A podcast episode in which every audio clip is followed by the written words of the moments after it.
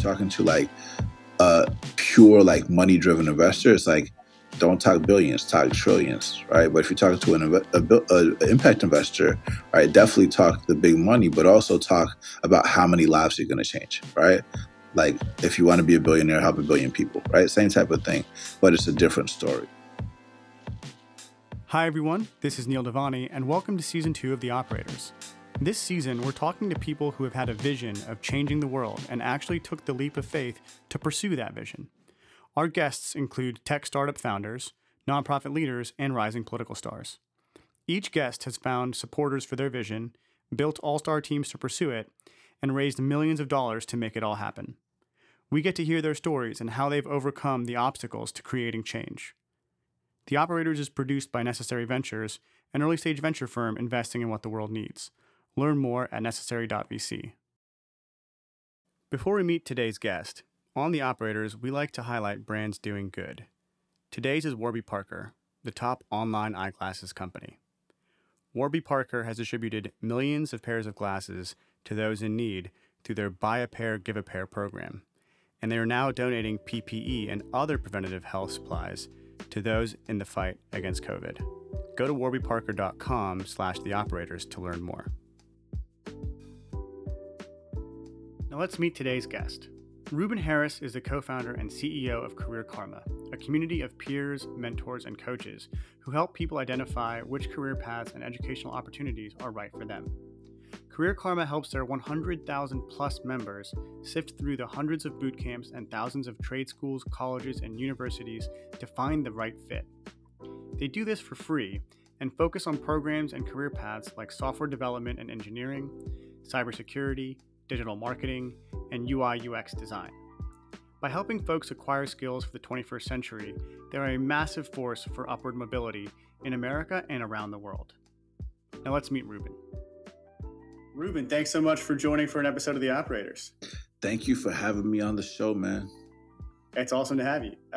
Before we jump in, can you share with the listeners, in your own words, what Career Karma is and what problem it's solving? Yeah. Career Karma is the easiest way to find a job training program online. So we're a marketplace that matches workers to the job training programs that quickly get them jobs. When you think about rapid reskilling programs, they consist of boot camps and trade schools. And on average, we can get someone a job in 3 to 12 months. Our directory has 450 boot camps in it and 7,000 trade schools, colleges, and universities.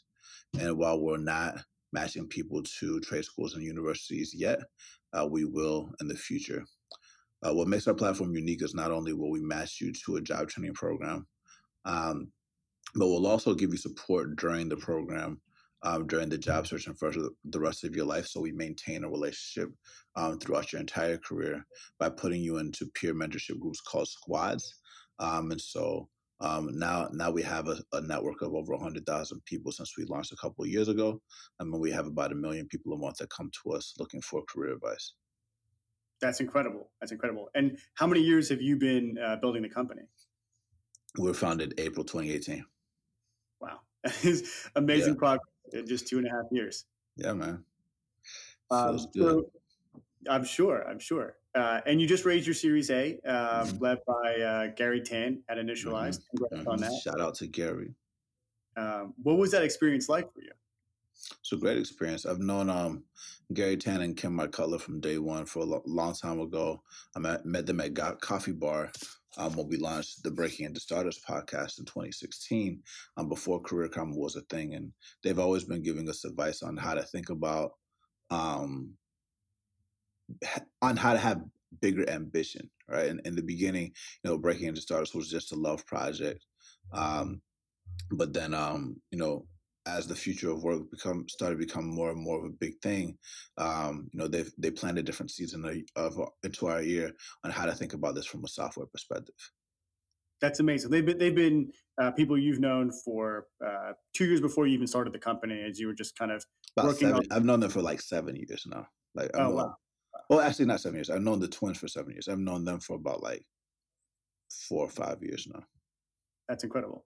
I think a hallmark of fundraising during the pandemic, right? It's like if you have an established relationship, it's a lot easier versus trying to get to know someone over Zoom. Mm-hmm. But don't get it twisted. I definitely did a lot of pitching. So yeah, we can break that down too. Yeah, take me through the funnel. Like, how many firms did you try to get in front of, and versus how many did you actually end up pitching? Yeah, no, I managed everything through Streak and my Gmail account. So I had about 109 firms that were listed there, but I would say maybe 50 of them at the bar. But I like to really practice on a lot of pitches. In total, so I started the fundraising process September 14th, and then I had multiple term sheets by October 9th. We had was that faster or slower than you expected? Faster, actually. I think that's pretty fast. Yeah. Yeah, I mean, most people, they say it'll be 8 to 12 weeks is what normally people say. It'll take 8 to 12 weeks in order to do a round, and then most people for their Series A, they get 0 to 1 term sheet, and we were able to get multiple in less than a month. So that's pretty cool. So we had 109 people in our pipeline. We had many additional offers for people that wanted to co-lead that we had to say no to. So we have about 7 people that wanted to co-lead. And then we also had, many people wanting to participate, and I would say 51 people that passed. Then I have 25 people that are in a nurture column that can actually still come in at the B and that I'm still maintaining relationships with. Nice. So A just closed, but you already got the B on the mind and plan and always be fundraising. Yeah. Yes. That is the line. How does that compare to your seed round, right? So the Series A, pretty hard process, quick term sheet. You had, it seems like a really good response from the market. I imagine because the business is doing quite well. Was the seed similar or different? It was interesting, man. I think the seed round was definitely similar, I would say, but it felt harder though. You guys raised money before YC, did YC, and then raised money again? Yeah, that's right. Yeah. I'll say the pre-seed round before YC was super easy. That was a 2-week process. We were supposed to raise $150,000. We ended up raising about $300,000, close to $300,000. Then we did YC. They gave us $150,000. Then we went for a seed round.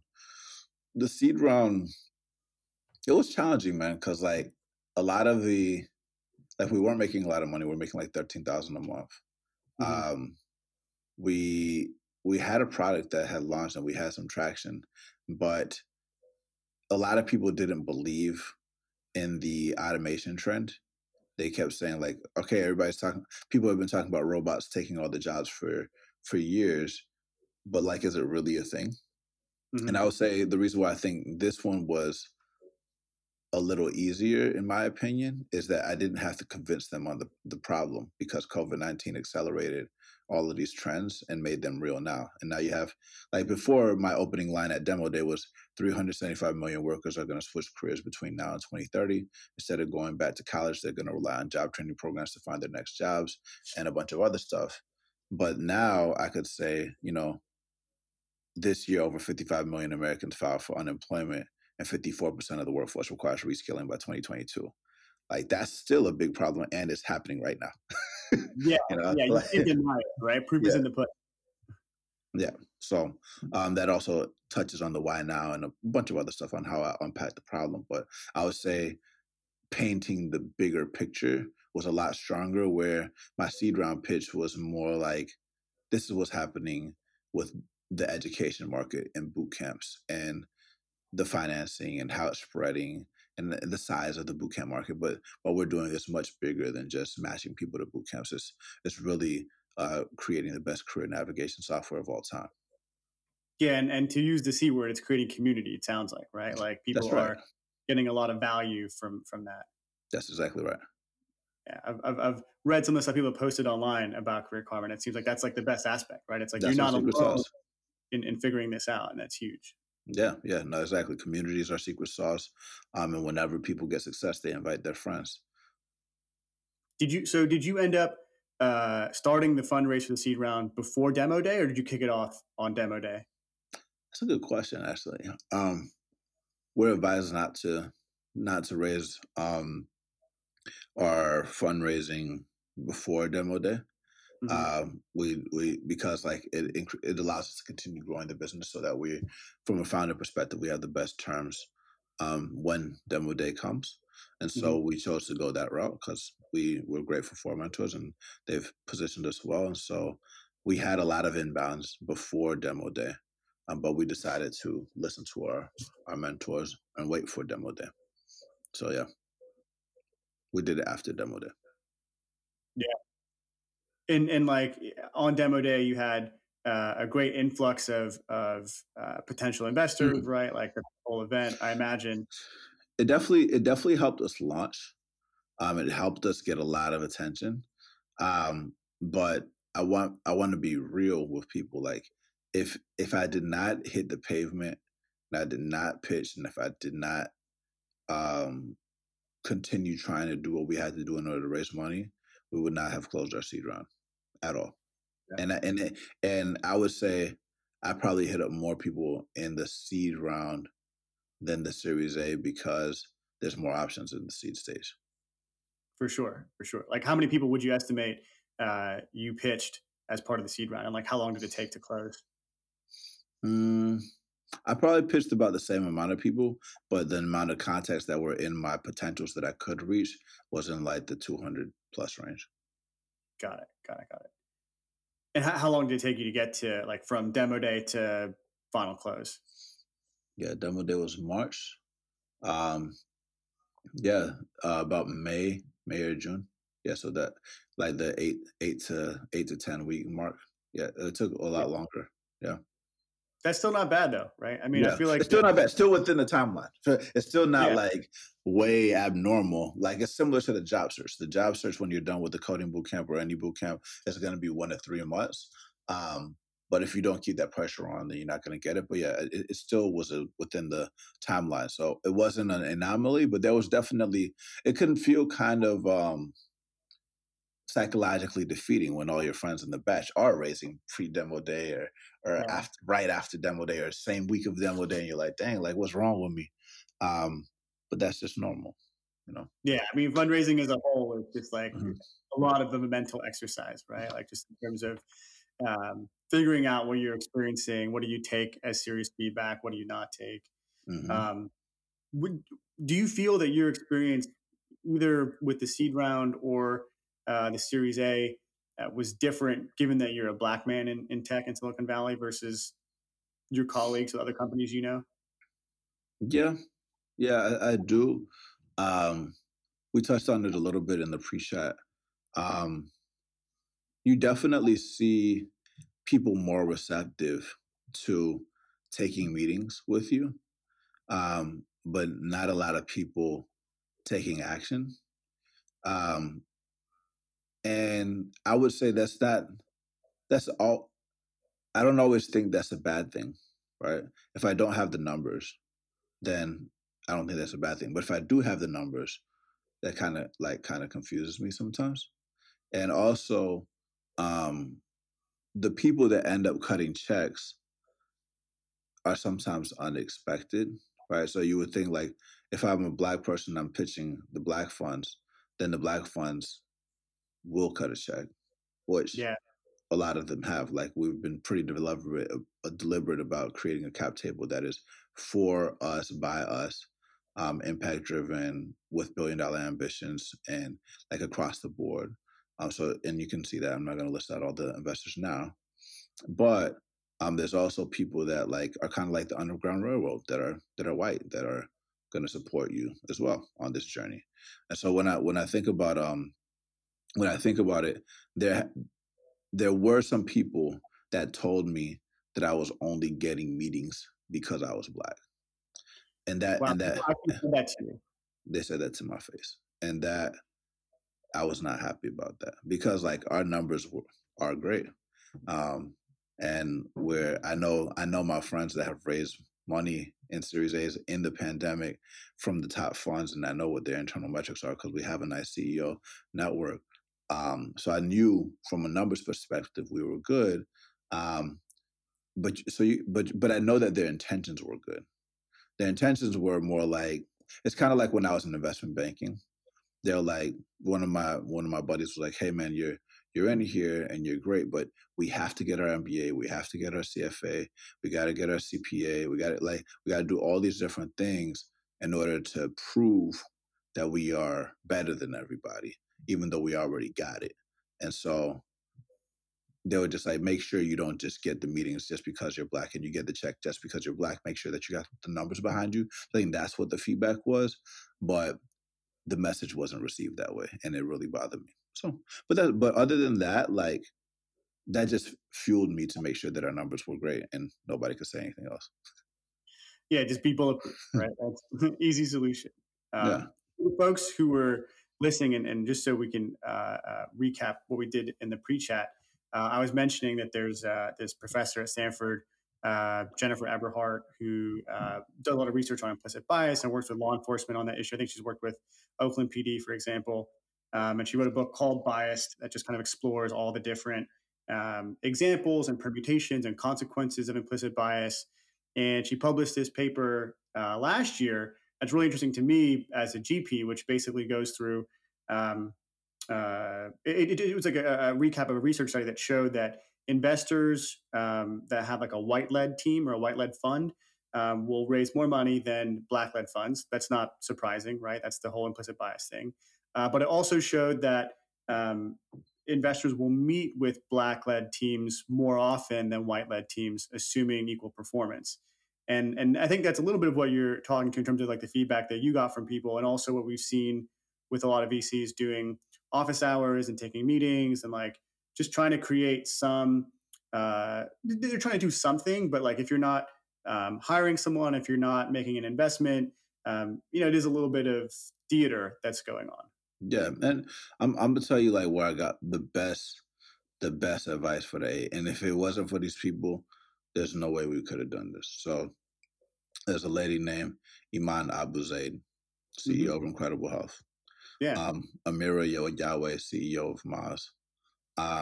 And then Series A Y Combinator program as well. Like, so these ladies spent time in every week reviewing our deck, helping us pitch, helping us practice, like telling us their experience, looking at over our investor list, like helping us understand how to not just understand who we're taking capital from a VC perspective, but who the partners are, how to think about them, like just all kinds of things like that you will never find in a book, you will never find in a blog, you will never find on a podcast. And so I definitely got to give them two shout outs. And also like, I'm grateful to have them as angel investors in this round. But then we also had the Series A Y Combinator program. So like Janelle Tang, Michael Seibel, Tim Brady, like all these different people that really, really helped us get to the next level. And that goes back to the power of networks, you know? And some even the original conversation that I had with Gary Tan about like, if people are going from seed stage to Series A, it's kind of like your first job to your next job, right? You're going to work a little bit in between your first job and your next job, but you're going to need some guidance and some people to talk to help you think about the next step. And I just had to give a shout out to them, because if it wasn't for them, I wouldn't have been able to do it. So anybody else that's trying to think about these Series A fundraising processes, like a lot of people, even me when I was first reading about it, you'll look at how you need to make your deck and your financial model and all this other stuff. But the best advice that you're going to get is from other CEOs. And the other thing that's cool about working with other CEOs is you don't do your own outbound; you create inbound through them. Yeah. I think that's very true. I've seen that for sure. And I like the shout outs. I mean, I think there's been a theme through season 2 of The Operators where we've talked to like leaders of companies, of nonprofits, political leaders. And in season 1, when we're talking to people who are in different roles, like, you know, how do you become a leader in recruiting or product management or enterprise sales in a tech company? What does that career path look like? And everyone has always kind of come back to this theme of mentorship and networks. And it's like, you have to identify people who are going to be in your corner and help you out and give you that advice. And it just accelerates your career. It accelerates whatever you're trying to do. And it sounds like that's been your experience as well. Yeah. I mean, they give you like, because like after you put all the quantitative stuff into a deck or you frame it in the right way, it's like really help you tell the story in the right way. There's a lot of deeper nuances that are required in the Series A than in the seed round, because even when you have the numbers, a lot of times they don't really care about what you're doing today. They care about the 2030 vision and like what the capital that they're giving you gets you to next. And like, what are the clear things that you got to do to get to the B? And you have to tell it in a very, very big way. And it also depends on which investor that you're talking to. If you're talking to like a pure, like money-driven investor, it's like, don't talk billions, talk trillions, right? But if you're talking to an impact investor, right, definitely talk the big money, but also talk about how many lives you're going to change, right?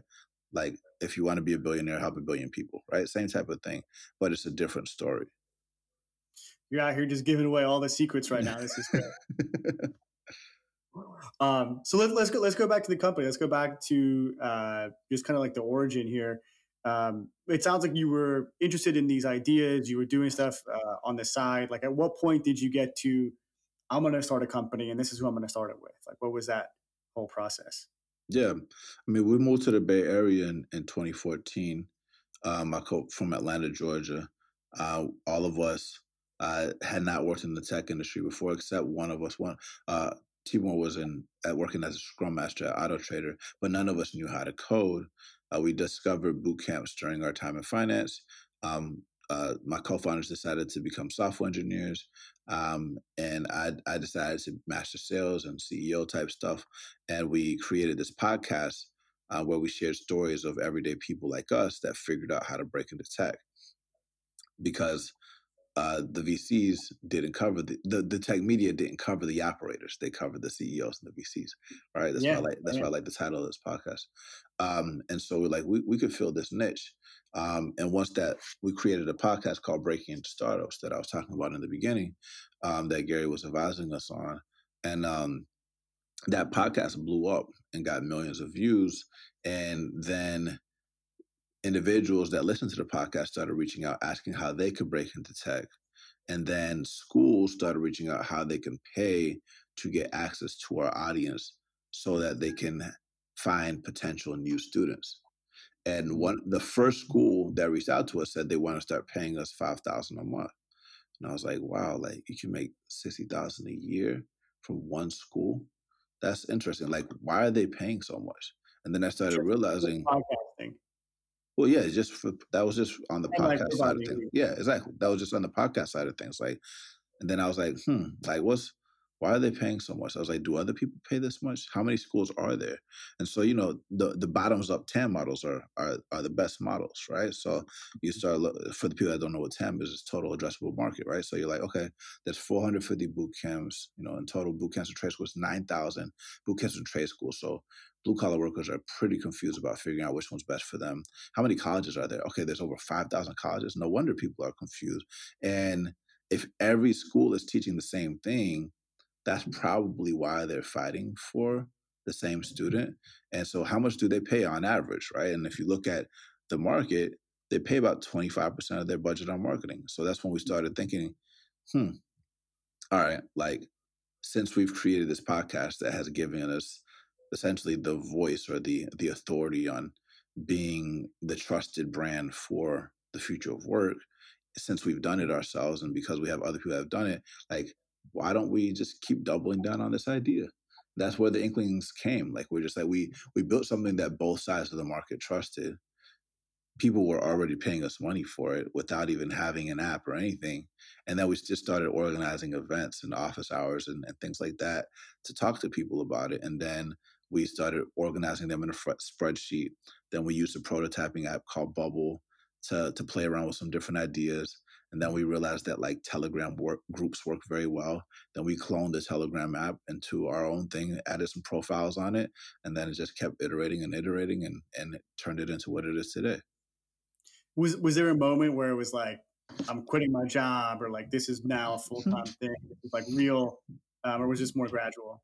Oh yeah, I mean, I'll say there's more gradual because like during that time, I was also talking to Michael Seibel, like before our podcast was a thing too. I mean, before Career Karma was a thing too. And, you know, he's also one of my closest mentors, and he would always say, you know, you ready to start a company? And I would say, yeah. He was like, have you quit your job yet? He'd say, you're not ready. So he just kept saying that. And then finally, I was the first one to quit my job out of me and my co-founders. And so I quit my job March of 2018. And then my co-founders quit their jobs, and our thing was like, all right, we quit. Now we're going to apply to Y Combinator. And so we applied thinking that we were going to get in because we knew everybody, but we didn't, you know? and then, you know, that's when things get real. That's when we had to push ourselves to figure out that whole pre-seed round thing or whatever. Didn't you guys have like doubts or like regrets at that moment then? Like, shit, I just quit my job. What am I doing? Or was it like, whatever, no big deal. Keep going. I don't think we had doubts, but there was definitely fear, right? It's like, dang, how are we going to survive now? Because, you know, as a CEO, you don't, one of your jobs is like making sure the company doesn't run out of cash, right? And so, yeah, you got to pay rent. Like, yeah. You know, and so like, this is like the bare bones, right? We got no cash, you know, so how are we going to figure this out? And so, you know, we did the breakdowns of what's the bare minimum that we needed in order to live and to eat. And then we just paid ourselves, like we figured out a way to make it work for 2 years, paying ourselves below minimum wage and getting to where we needed to get to. Yeah. And it seems like it's been working out so far. Yes. Now we're in a much better place. So if you look ahead, right, now that you've raised this A, you got money in the bank, you got customers, you got a brand, you got a community, what's next? Where do you want to take the company, let's say, over the next 3 to 5 years? Yeah. I think over the seed stage, we were really testing out, can we build this like this model that allows us to match people to schools. And I think we have the playbook to scale that out to boot camps and trade schools and colleges. And I think that's going to work out very nicely, and we can grow that revenue.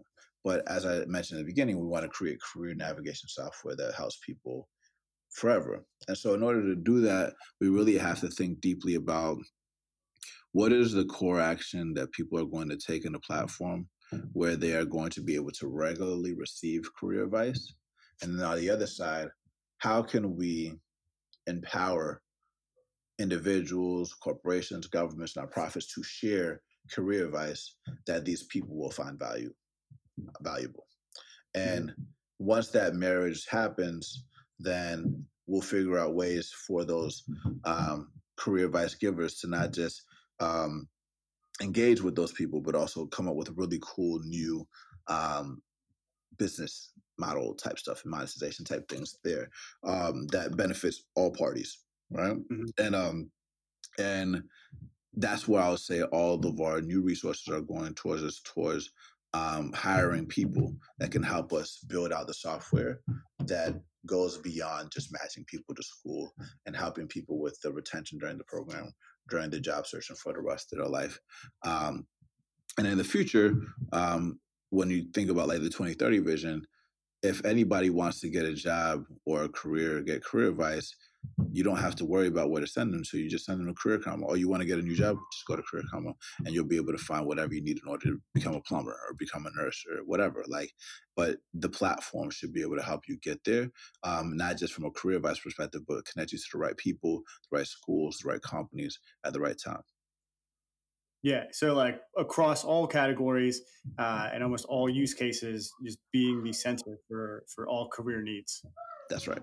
That's exactly right. That's that $1 trillion vision right there. That's exactly right. That's awesome. Well, I can't wait to see it. I hope you guys get to that vision and you know, along the way, you're helping so many people change their lives and change their careers. So I'm excited for you guys and really glad you came on to share your experiences. Thank you, brother.